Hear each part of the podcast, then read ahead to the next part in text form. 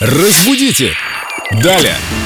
Виктория Полякова, культуролог и знаток русского языка уже с нами. Привет, друзья! Вика, привет. Вопрос о субординации. Все мы слышали непосредственный начальник, а дальше по субординации какой идет? Посредственный?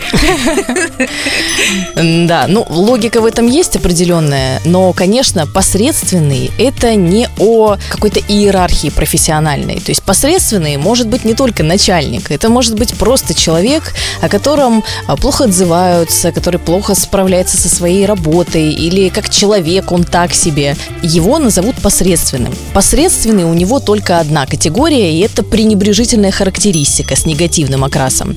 А если мы говорим о иерархии вот в рамках субординации, то есть непосредственный начальник, ну то есть, например, ваш начальник отдела, а есть какие-то руководители, которые выше стоящие, то есть это генеральный директор или управляющий, или там какие-то еще, может быть, есть должности должности более главенствующие в вашей компании. А, то есть нет такой градации непосредственный и посредственный. Есть просто непосредственный, это ваш э, личный, так сказать, директор, который вот над вами главенствует, а есть те, которые главенствуют над ним. Он такой непосредственный, веселый парень.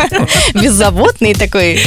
Ну, у него хороший отдел. Главное в отделе это люди. Конечно. И хорошая энергетика. Ну, а мы перейдем непосредственно к рекламе. Вика, до завтра. До завтра, ребята. Разбудите!